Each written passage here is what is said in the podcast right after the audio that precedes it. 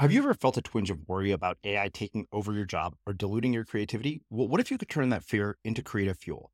We've just published an amazing new ebook called The Four Keys to Success in an AI World. And this is more than just a guide, it's a deep exploration into the human skills that AI can't touch, the skills that are essential for standing out and thriving, no matter how much technology evolves. We're talking about real differentiators here like creativity, emotional intelligence, critical thinking, and much more. Inside, you'll find actionable insights and strategies to develop these skills, whether you're a creative person, a business person, or just simply someone who loves personal development. This isn't a story about tech taking over, it's a story of human creativity thriving alongside AI. Picture this AI as your creative co pilot, not just as a tool, but a collaborator that enhances your unique human skills. The Four Keys ebook will show you exactly how to do that and view AI in a new way that empowers you instead of overshadows you. Transform your creative potential today.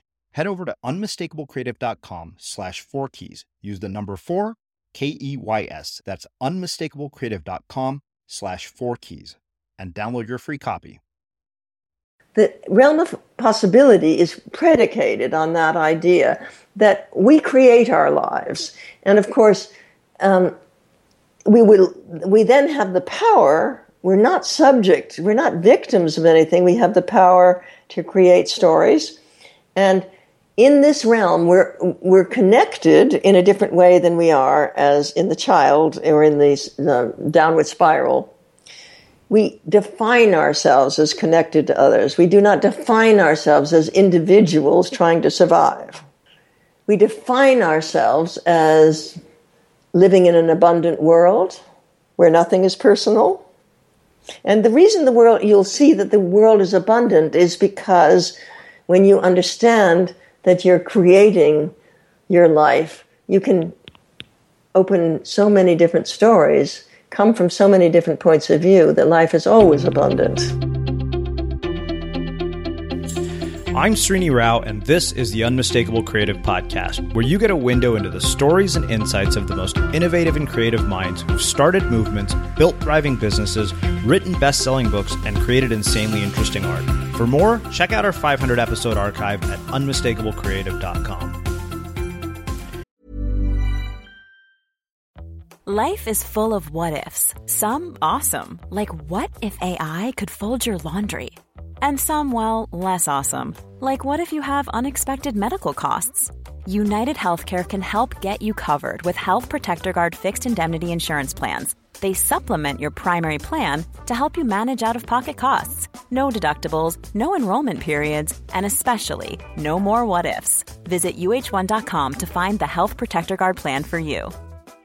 Life is full of awesome what ifs, and some not so much, like unexpected medical costs. That's why United Healthcare provides Health Protector Guard fixed indemnity insurance plans to supplement your primary plan and help manage out of pocket costs. Learn more at uh1.com. Jewelry isn't a gift you give just once, it's a way to remind your loved one of a beautiful moment every time they see it. Blue Nile can help you find the gift that says how you feel and says it beautifully with expert guidance and a wide assortment of jewelry of the highest quality at the best price. Go to BlueNile.com and experience the convenience of shopping Blue Nile, the original online jeweler since 1999. That's BlueNile.com to find the perfect jewelry gift for any occasion. BlueNile.com.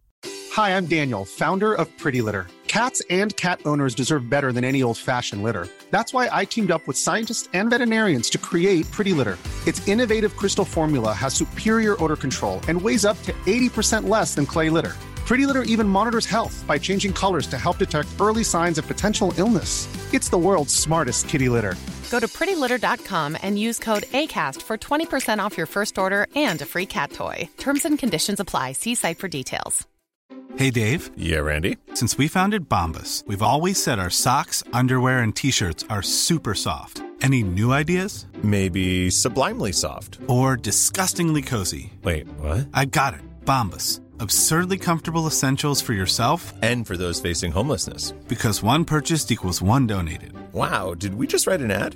Yes. Bombas. Big comfort for everyone. Go to bombas.com slash ACAST and use code ACAST for 20% off your first purchase.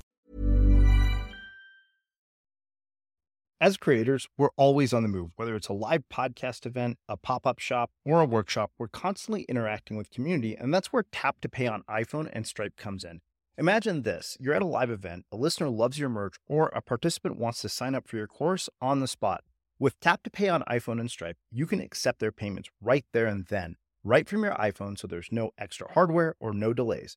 Total game changer. It's not just for creators, any business owner can do this. It's about making transactions smoother and much more personal, growing your business in your way. We've been using Stripe for our products and courses for a long time, and now with Tap to Pay on iPhone, you can take your business to the next level too. So visit stripe.com slash tap iPhone to learn more. Remember, folks, with Tap to Pay on iPhone and Stripe, your business is always at your fingertips. Roz, welcome to the Unmistakable Creative. Thanks so much for taking the time to join us. Well, it's a privilege for me to be here. Thank you. Well, it is a privilege to have you here. You know, I have been familiar with your work and uh, the work of your husband, Ben Zander, for quite some time uh, because I was a musician in high school, as I was telling you before we hit record here. Um, and then, conveniently, uh, shortly after I sent an email to your assistant about wanting to get you on the show, your new book, uh, Pathways to Possibility, showed up at my doorstep, uh, along with a note from your publicist saying, Would you like to have Roz? I said, Well, that worked out conveniently. Yes, absolutely. We would like to have Roz. So um, I want to start with a question that I have found has been really fun to ask people um, and has been really eye opening. And that is what is the very first job that you ever had? And how did that have an impact on what you've ended up doing with your life later on? Well, the very first job I ever had was picking beans at a penny a pound in Cape Rosier, Maine, at the age of about 11, I would say. Uh-huh. And I remember that because I got the feeling I wanted to stop after five minutes. And of course, I hadn't gotten anywhere near even a penny's worth.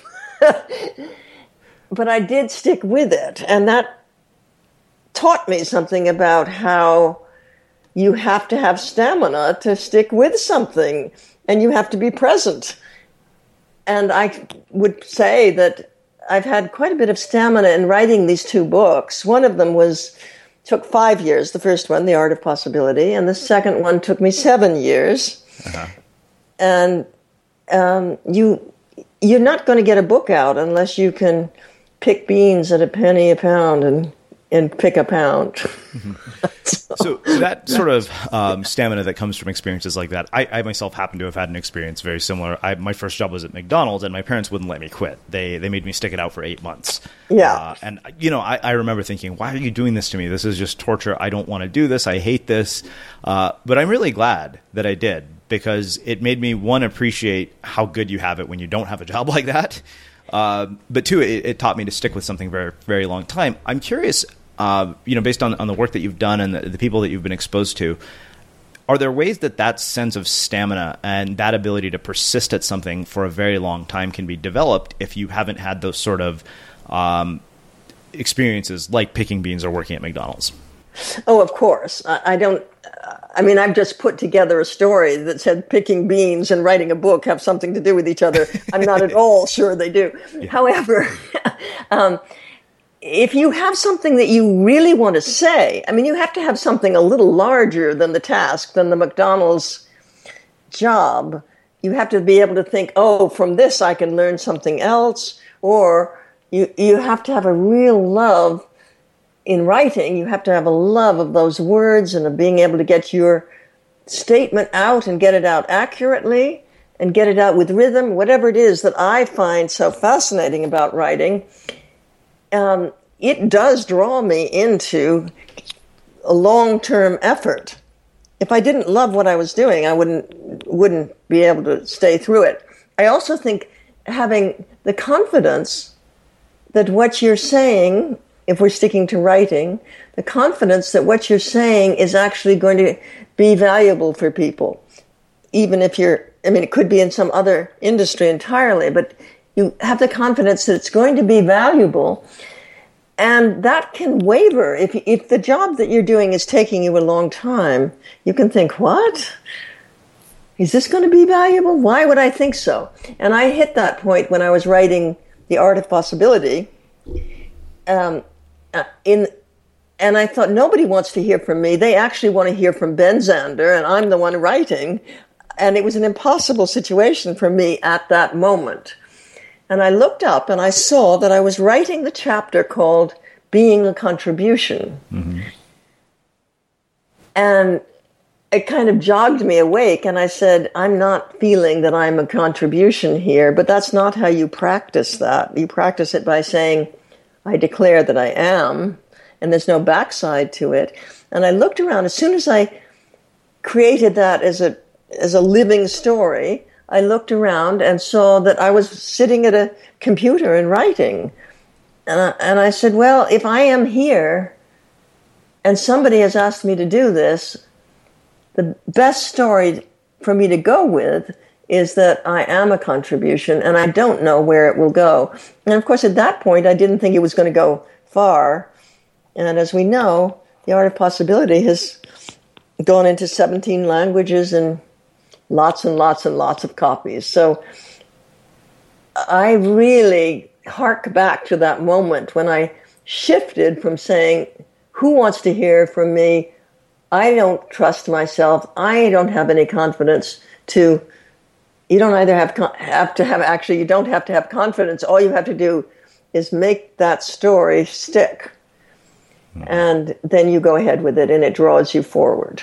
Okay, so we'll talk uh, uh, in depth about shifting stories and making ideas stick. But uh, before we get there, um, walk me through from being the girl who picks beans for an hour to how you end up doing the work that you've doing you're doing today, um, and and sort of this like what is the journey from there to the art of possibility to pathways to possibility. Okay, then I'm going to make up a story about it, but it's going to be good. okay. the girl who was picking beans at a penny a pound uh, loved being outdoors, for one thing. It was in Maine, and I think if I didn't feel like an independent spirit being 11 years old with my first job and being outdoors, I probably wouldn't have stuck with it. But I loved those two aspects of that particular job. And as I grew older, I loved being by often by myself outdoors. So I made tents as a child and I painted pictures um, in the wilderness. And I loved poetry. I won prizes for, well, I won prizes for paintings as a child, but I also um, won prizes in high school for writing. But these kinds of things, they were a retreat from the busyness of life that allowed me to concentrate. And I loved the feeling of creative concentration. It just was as though it were a drug to me. So, um, but there was another strand to my life, which was that I tended to have to take care of many members of the family because I turned out to be the kind of sturdier one, I would have to say, as a young person not the oldest child. And so I got to be quite a good listener and I got to be able to help people. So when I went, got through college, first thing I did was go to art school, but then wandered over to a job teaching children or and and uh, emotionally challenged children and then I went and got myself a degree that allowed me to do therapy. So the the role that I had kind of perfected and kind of been stuck into of being the psychological helper became my job line. And then it took some years of thinking out what is the best way to treat people? And I began to hear stories in what they were telling because it was always a creative act for me. Doing therapy was always creative, not technical in any way. So once I started on that, I began to listen to the, what people were saying as stories. And I began to see that I could see how their lives were going to go by the stories they were walking into. And I began to develop that. And that was a little bit before that sort of therapy was known. And after a while, I thought, I want to get further out than this. Every session I did with a couple or a single person or group, every session was a big creative act for me. And I'd come out of those sessions exhilarated and exhausted. And I thought, let's get, let's reach a wider audience. So that's where I began to think. I, I perfected the theory, which is in the art of possibility, and I was then together with Ben Zander, who had a very wide public. So whenever he had a difficulty, which he ran into very often because he was dealing with such large, uh, demanding populations, I would become the person that would coach him through those things. And then he got on a stage. Um, people wanted to hear about him and leadership and what he thought about leadership. And he came home to me and said, What do we think about leadership? And that started there. And then the Harvard Business School press came to him because they saw him on stage in Washington talking about leadership and said, We've got to have a book. And he said, I'll take you to the writer. So they came to me, and that book was a collaboration between Ben and me. And I thought that I'd said there was a, I said everything there was to say about transformation. But seven years later, I said, no, I haven't. Seven years later, and a few traumas in between, let me say, I realized it hadn't gone deep enough. And now I was ready to write the book that was really more centered from my from me rather than Ben. Actually, Ben was the hero of the art of possibility, mm-hmm. and I was the hidden person. So um, I then chirped up and said, "Okay, I, I could write another book." And Penguin stood up, and there we are. We came to, and, and then I wrote Pathways to Possibility, which goes much more deeply into the personal mm-hmm. than the art of possibility does. Okay, so um, that raises several questions. Uh, mm-hmm. First one is, what did you learn about working with adults from working with children? Um, hmm. Well, I learned from working with children. I learned to be my most expressive self, and I took that into working with adults as well. That is, I could play, laugh, take things lightly, and and then of course I found that the that the fears and anxieties that children have are the ones that are pasted all over adults, but hidden under a veneer. And of course, adults tend to have more of an act going than children. So I I could see the child in the in adults, and I mean the good, all the freedom that a child can have. I could hook into that with adults, and I learned that. And I also learned um, that I learned to see through the veneer and not talk to that. I don't talk to the veneer. I talk to the possibility within the person that I say is behind the veneer. And I think probably working with children and working with children of all types and pathologies helped me to do that. Wow. Um, so now I, I, really want to dive deep into this whole idea of possibility because I've read The Art of Possibility and I've, I've done a, a, decently, you know, sort of thorough scan of pathways um, as well. And you know, you mentioned this idea of a veneer, and I get the sense, man, maybe this isn't my own personal experience, is that when an adult looks in the mirror, they see the veneer and they don't see the possibility within. So how do you yeah. go from seeing the veneer to seeing the possibility within yourself? um, within yourself? Well,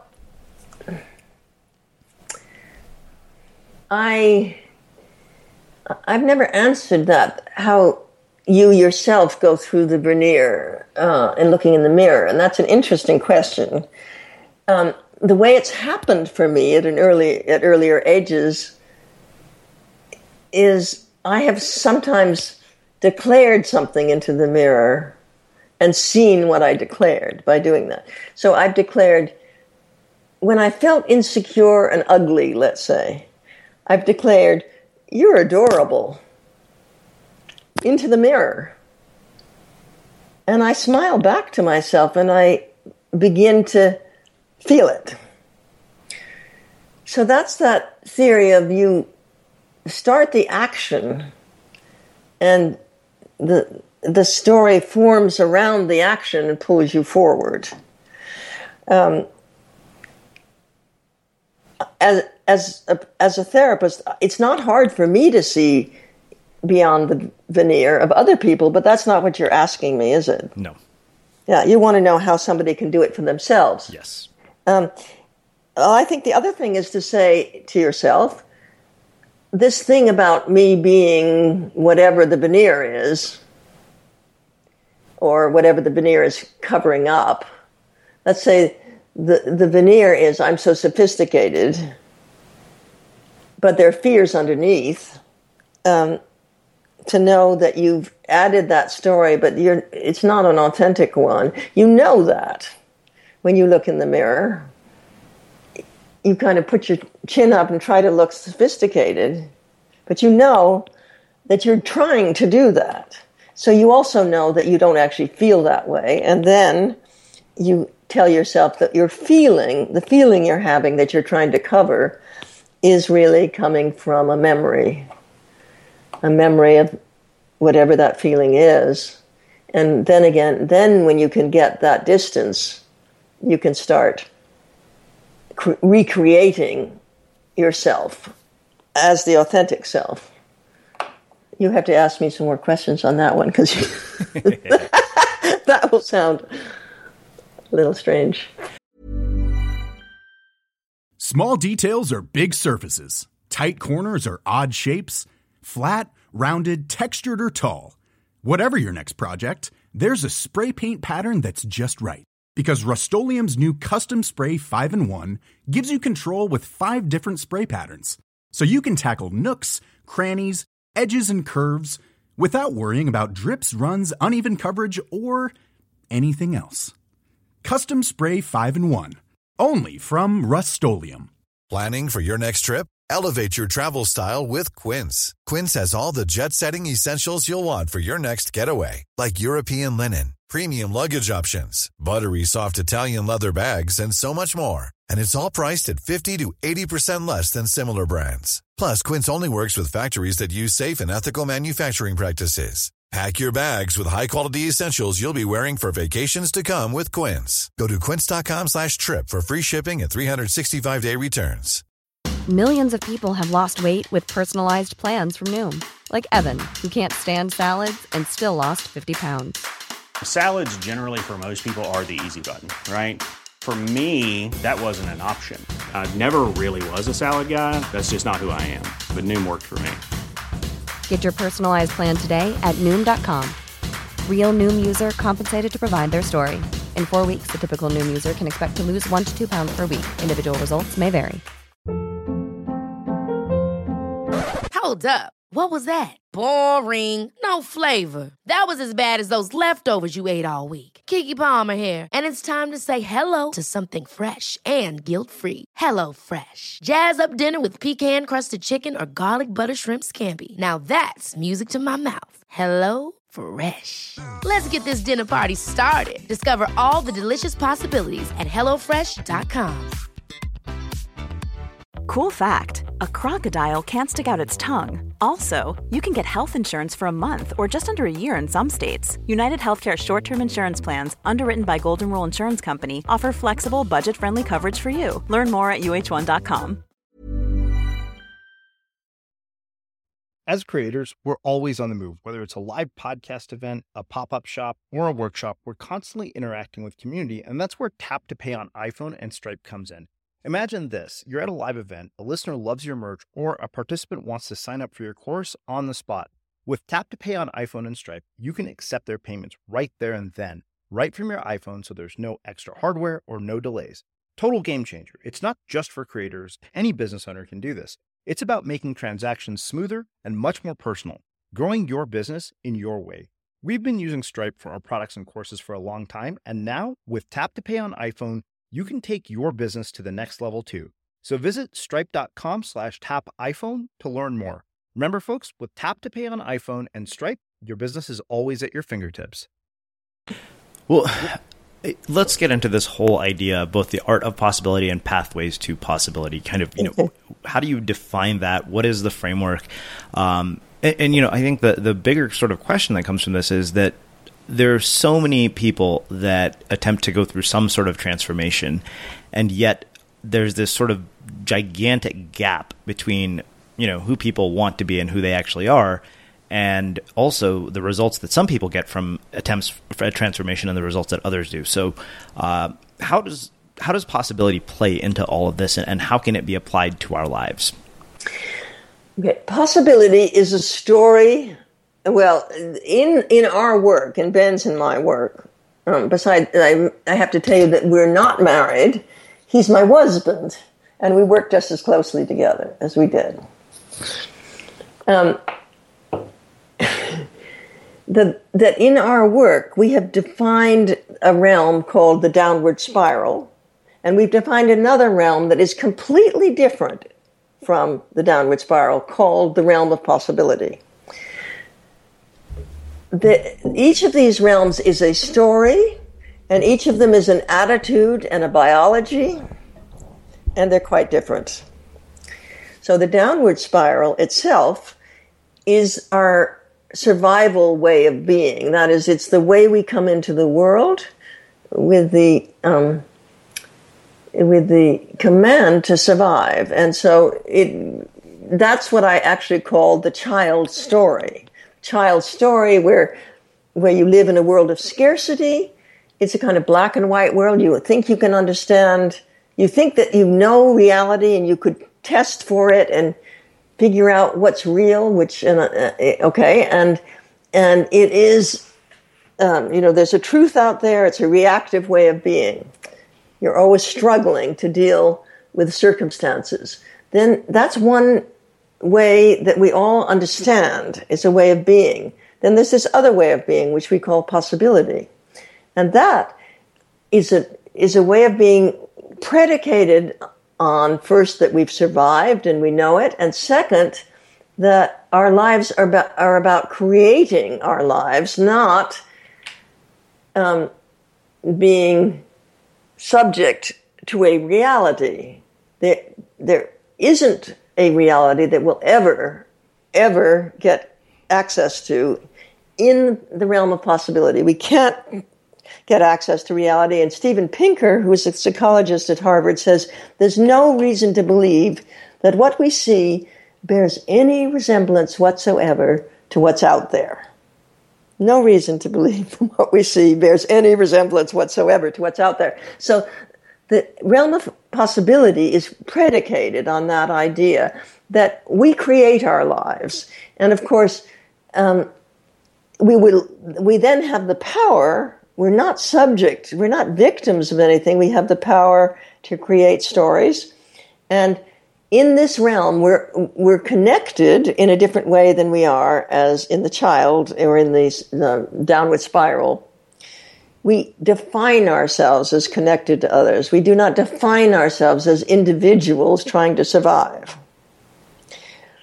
We define ourselves as living in an abundant world, where nothing is personal. And the reason the world, you'll see that the world is abundant is because when you understand that you're creating your life, you can open so many different stories, come from so many different points of view that life is always abundant. You're not stuck with anything.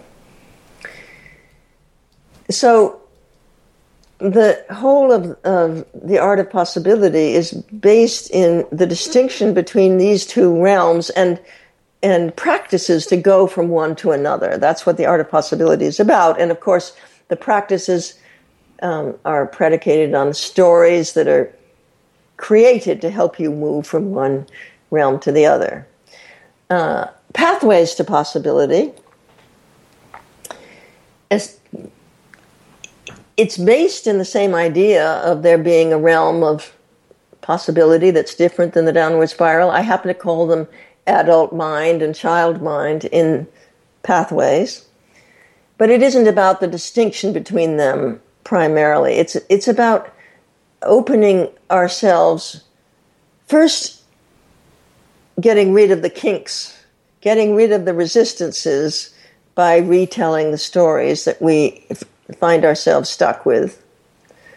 Then about moving out into the world as clear, cleared people so that other people around us feel this and feel actually what is the medium between us, which is always love. And that medium is transformational for other people. So there's no there's no resistance between us and others, and they and people grow into that medium. It's like a wonderful, fertile garden. And then the book is about more and more stories that illustrate how you can connect in a broader and broader way. It shows you patterns in nature that you may not have noticed before.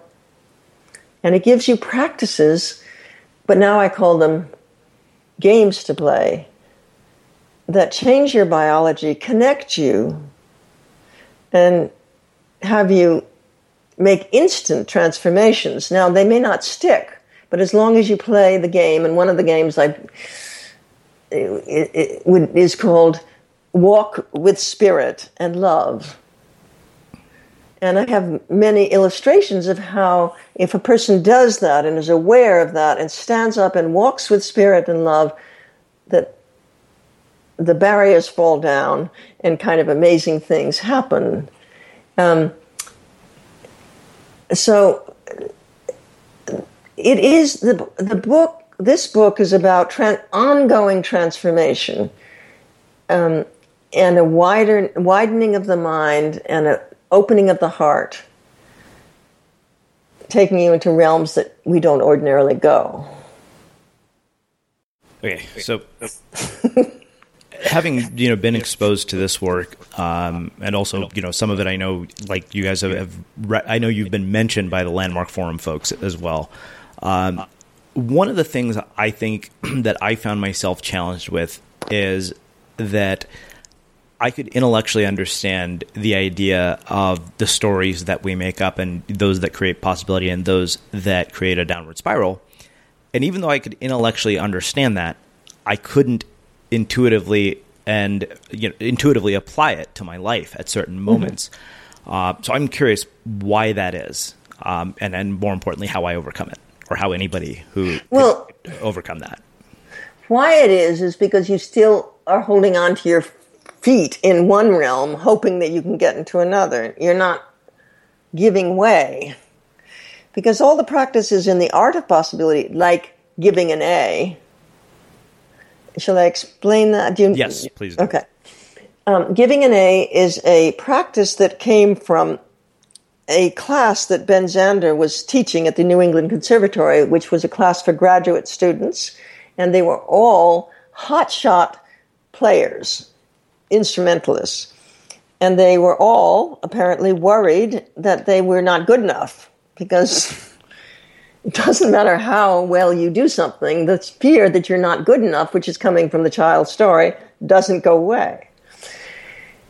And so, Ben, well, anyway, I came up with a way to deal with this, which would be to give everybody an A at the beginning of the year. But that wasn't going to hold it well enough. They were to also to write a letter dated the May that where they'd graduate saying, I got my A because this is what happened over the year, and and you you write it in the in the present tense and in the past tense, saying, I got a gig at Carnegie Hall, and this is how it happened, and it was, and I studied very hard, and so on, and then I had this amazing triumph at Carnegie Hall. Now, it lifted it, what it does is take you over any worries of failure because you've already arrived at the end of the year and you've won, not lost. And um, it it opens you up to a kind of generosity. So it gets rid of the anxiety in the classroom. Now, the dean of students noticed that all the A, all the students got A's, and he wouldn't have it. And the students invited this, the dean into the class so that he could see that everybody was in fact performing at an A level, and they were because all the performances went up with this practice. Now, this this practice is something you can take into any area of your life. It doesn't have to do with how well you play an instrument. You can give anybody an A, which is the look. Th- this is just looking through the facade and seeing the possibility and speaking to the possibility underneath it. And there's a story from The Art of Possibility about a, a girl who was asked her name, and she said, Joy. And, and Ben said, I beg your pardon? And she said, Joy. Now, should her parents re- reassess her name because she's going around being so unpleasant? No, because we don't give children names as a standard to live up to. We give children names as a possibility to live into. And that's the distinction we make in possibility. So you speak to the possibility within joy, and the possibility within joy is joy. And you keep speaking to that. And what you speak to will rise to the surface. We don't know how long it will take, but if you speak, keep speaking to the possibility, it will appear. It may take a couple of lifetimes, but it will appear. what usually happens is that if you don't get what you're looking for, you begin to resist. So everybody goes into the downward spiral. Yeah. So that um, this is what was your question? how does this all apply in your life? I guess the real question was the the sort of difference between logically understanding it and intuitively applying it. Because I, I have a very logical understanding of all of this. Um, but you makes get completely logical sense. But you know, in a moment when I am dealing with something difficult and I know that the story I'm telling myself over and over is invented, it's challenging at times for me not to find myself in this endless cycle of repeating this story that is actually not possibility but a downward spiral. Well, you haven't found another story that is more compelling. That Sure. that was probably the answer to that. I um, have a story in Pathways to Possibility about where I got stuck in actually speaking about the other book, but I got stuck writing, and I'd go down to a cabin where I um, I was so excited I was going to go three days a week and have no interruptions and write the book, and um, the first three day weekend I went, I took the dog and I went down to the cabin and and the dog wanted to go for a walk and then it was lunchtime and they had lunch and then I was tired from the week and I took a nap and then I got up at four o'clock and the d- light was dimming and I thought, oh wait a minute, I'm getting behind here. And I started to get anxious about writing and then it- it didn't look very inviting. Tried to play some games. You know how that goes. And it, I did this for two or three weekends, and it got worse and worse. I couldn't manage to get to the writing in any free sense. So I had to sit back and say, what story am I telling that is giving me this writer's block? I mean, it's getting bigger and bigger, and it's all story. And so I had to deconstruct what I was. So use your brain, deconstruct it. And I saw that I tried, what am I saying writing is? And I saw that writing was sitting at a computer pushing down the keys. Is that what they're called? Yeah, I think. And I thought, well, maybe that is too narrow a definition for what writing could be. Maybe that's getting me stuck. So, and I realized that, you see, I knew that one could change a story. I just hadn't seen that I was walking myself into a deep, dark story at that point.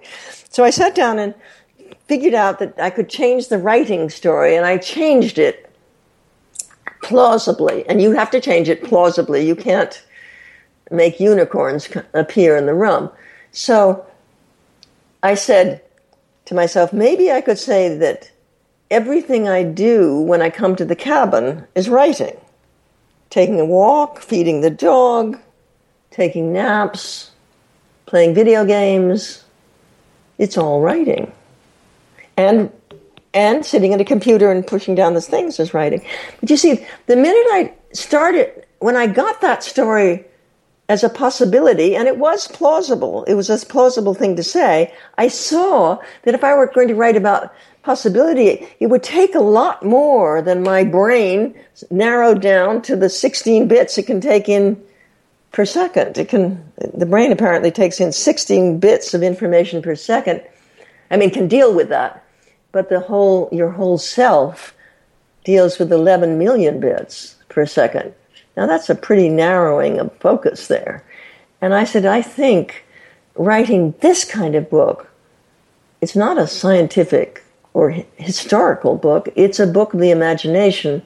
It better be broader than sitting at a computer. So I bought the story, I incorporated it into my neurons, Everything I do at the cabin is writing, and the more I told myself that story or lived into it, the more I saw the validity of it because I saw how important it was to walk, to keep walking outdoors, and how generative that was. And I, and when I got stuck, I would dream through the problem.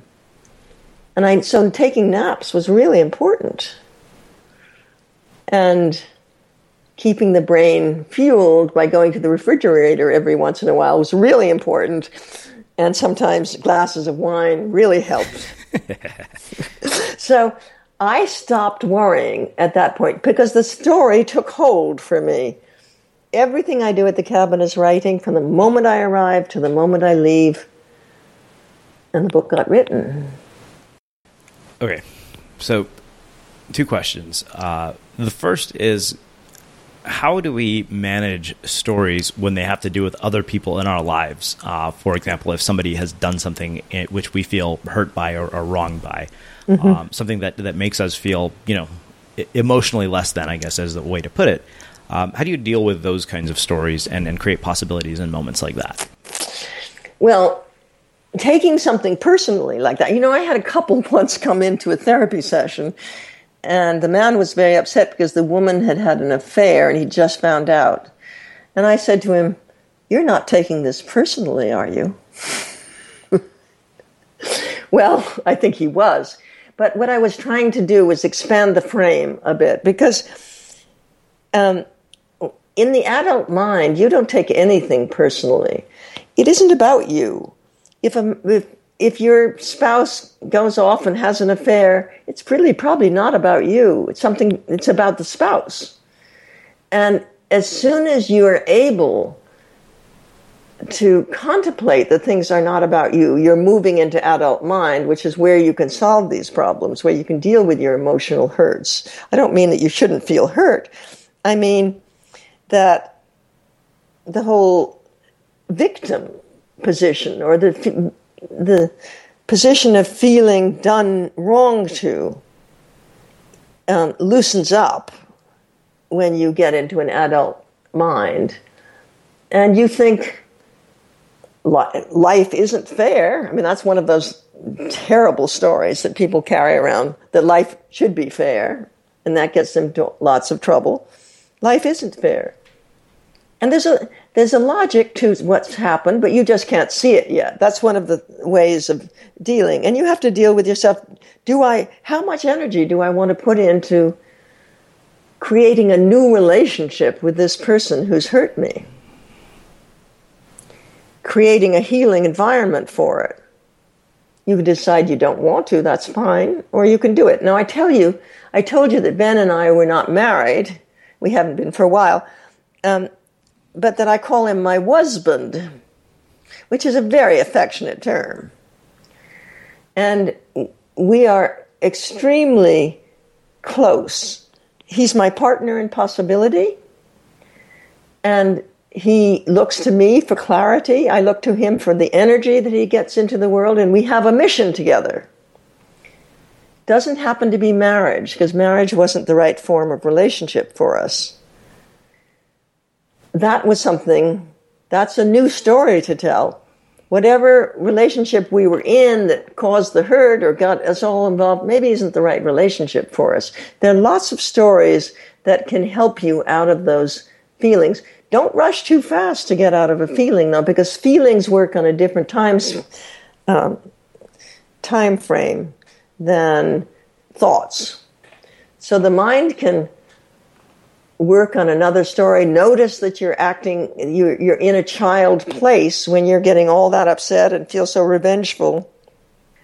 And, and the feelings, you have to be, well, the feelings again are usually memories. If somebody has done something that you feel is really, really bad to you, it's usually a memory of something that was done that you saw in childhood that was less severe but meant to the child something more severe. So so you're having an, a reactivation of those pathways from childhood, the neurological neurons, the neuronic um, pathways that just get triggered again, and you can't tell the difference. But if you say, that's a memory, probably. That's probably a memory of something that happened to me. And then you get curious. Now you're acting in adult mind and you've got a way out.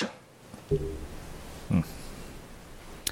Okay. So one other question about all of this. Mm-hmm. Um, this is something I, I've been just very curious about because I feel that we see a sort of gap in efforts to transform and transformations actually occurring, and I, I see this across all sort of personal development uh, or you know uh, self improvement efforts uh, in a lot of people. Like why some people actually make the transformation and why they don't. So, from the perspective of your work, what have you found to be uh, the thing that that it, that accounts for that difference?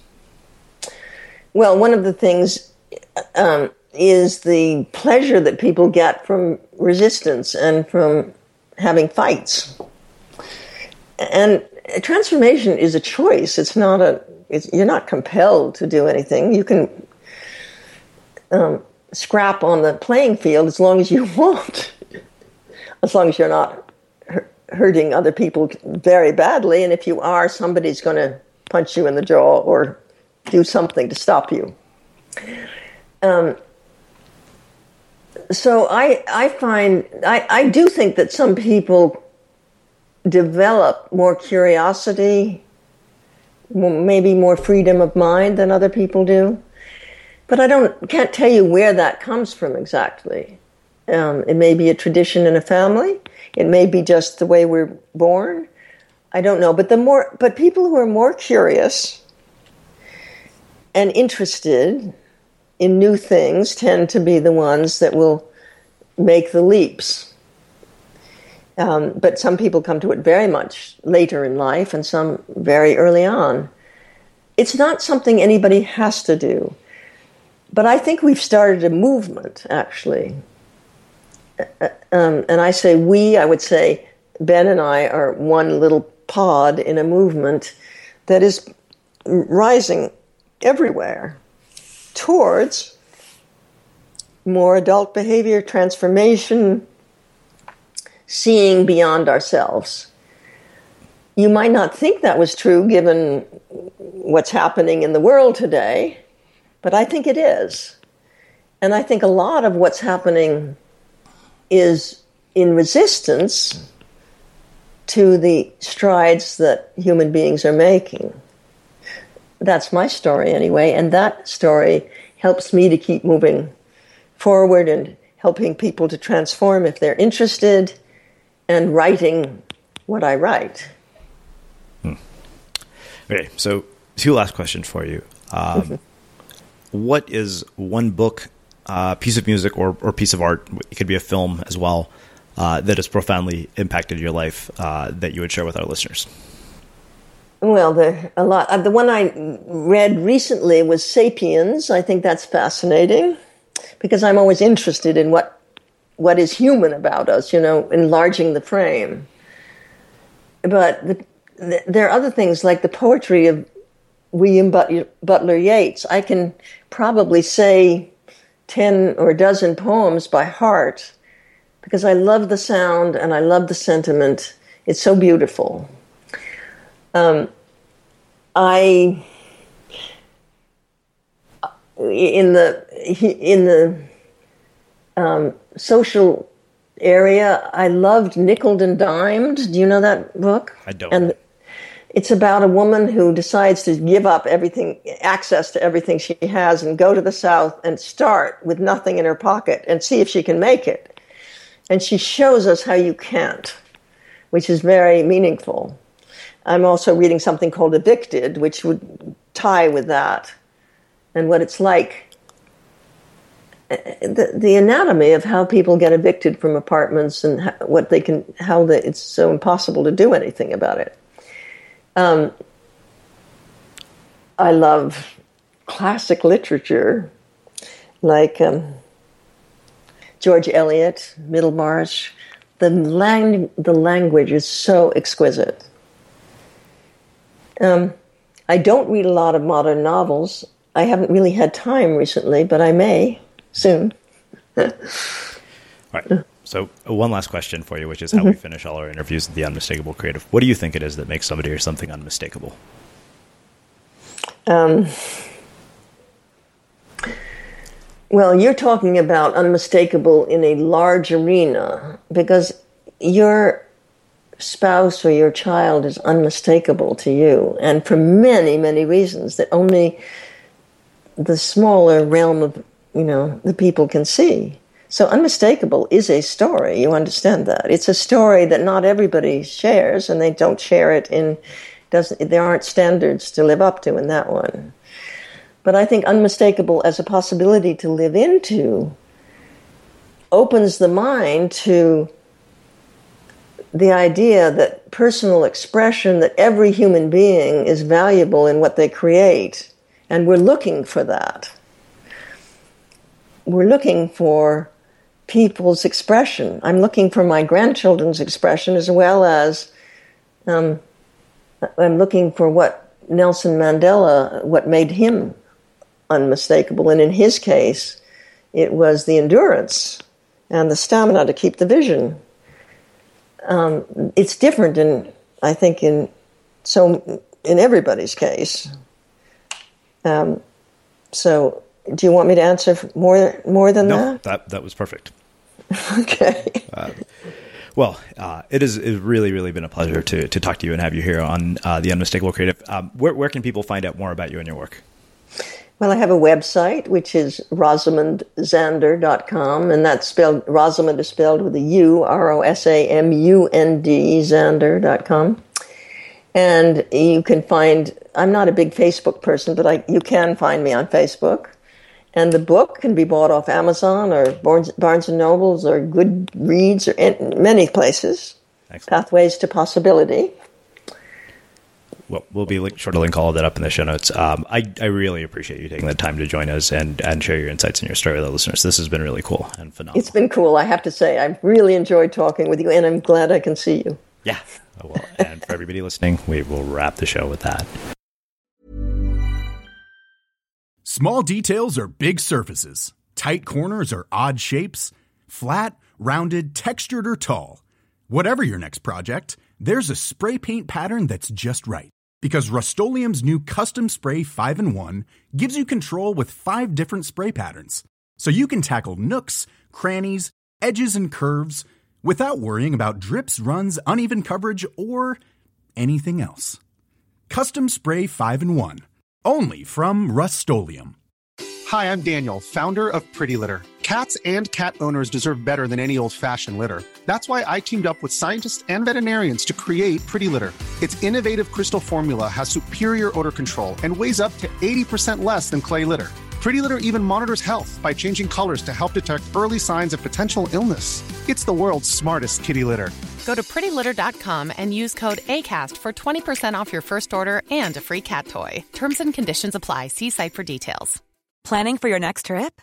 Elevate your travel style with Quince. Quince has all the jet setting essentials you'll want for your next getaway, like European linen, premium luggage options, buttery soft Italian leather bags, and so much more. And is all priced at 50 to 80% less than similar brands. Plus, Quince only works with factories that use safe and ethical manufacturing practices.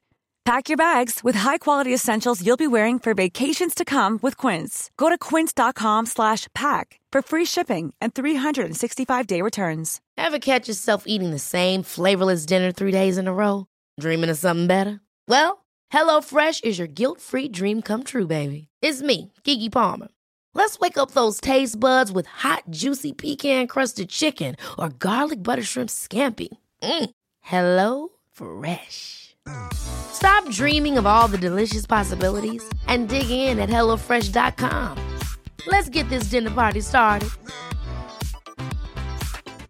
Mom deserves the best, and there's no better place to shop for Mother's Day than Whole Foods Market. They're your destination for unbeatable savings, from premium gifts to show-stopping flowers and irresistible desserts. Start by saving 33% with Prime on all body care and candles. Then get a 15-stem bunch of tulips for just $9.99 each with Prime. Round out Mom's menu with festive rosé, irresistible berry chantilly cake, and more special treats. Come celebrate Mother's Day at Whole Foods Market.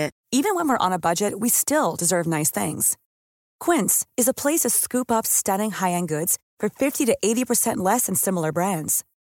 They have buttery soft cashmere sweaters starting at $50, luxurious Italian leather bags, and so much more.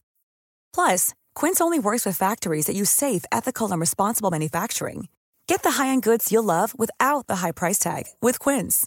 Go to quince.com slash style for free shipping and 365-day returns. Have you ever felt a twinge of worry about AI taking over your job or diluting your creativity? Well, what if you could turn that fear into creative fuel? We've just published an amazing new ebook called The Four Keys to Success in an AI World, and this is more than just a guide. It's a deep exploration into the human skills that AI can't touch, the skills that are essential for standing out and thriving no matter how much technology evolves. We're talking about real differentiators here like creativity, emotional intelligence, critical thinking, and much more.